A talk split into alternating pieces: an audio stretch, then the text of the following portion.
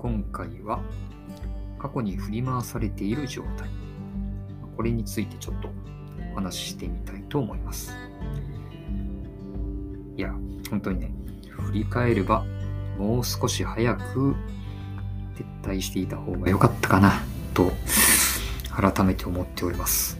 これ収録している時にですね、本当にね、過去に引っ張り回されてたっていうことが自分でもよくよく思い知らされることになりました。まあ、ちょっと、えー、ネットショップを運営してたんですけども、あのー、まあ、一旦ちょっと撤退することにしました。まあ、ちょっと利益が出ないっていう状態ですね。まあ、ちょっといろいろ試していたことがあるんですが、まあ、何せうまく運ばなかったと。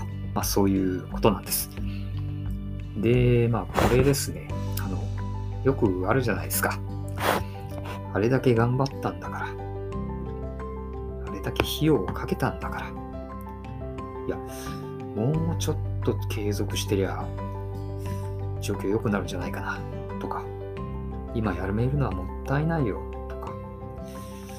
この損失、なんとか取り戻せないかな、とかですね。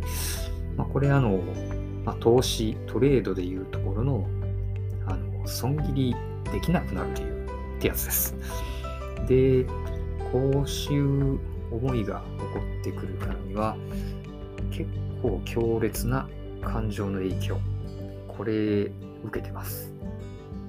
でですね、そういう時には、自分自身や周囲の状況、まるで見えなくなっちゃうんですよ。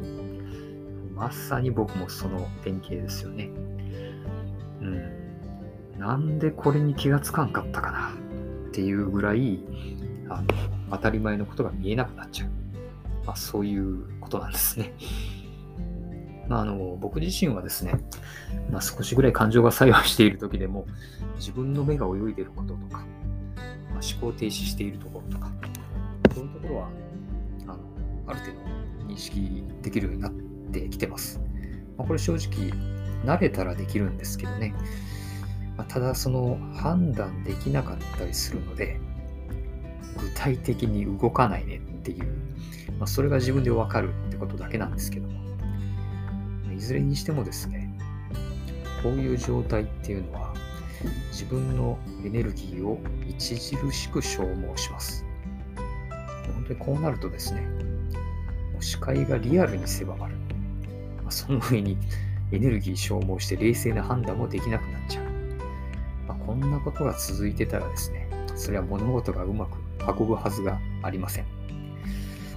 で、これをですね、改めて、しっかり認識できちゃったというか、まあ、思い知らされたというか。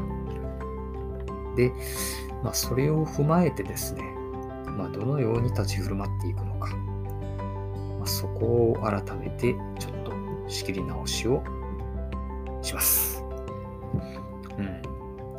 正直、きついです。マジきついですね。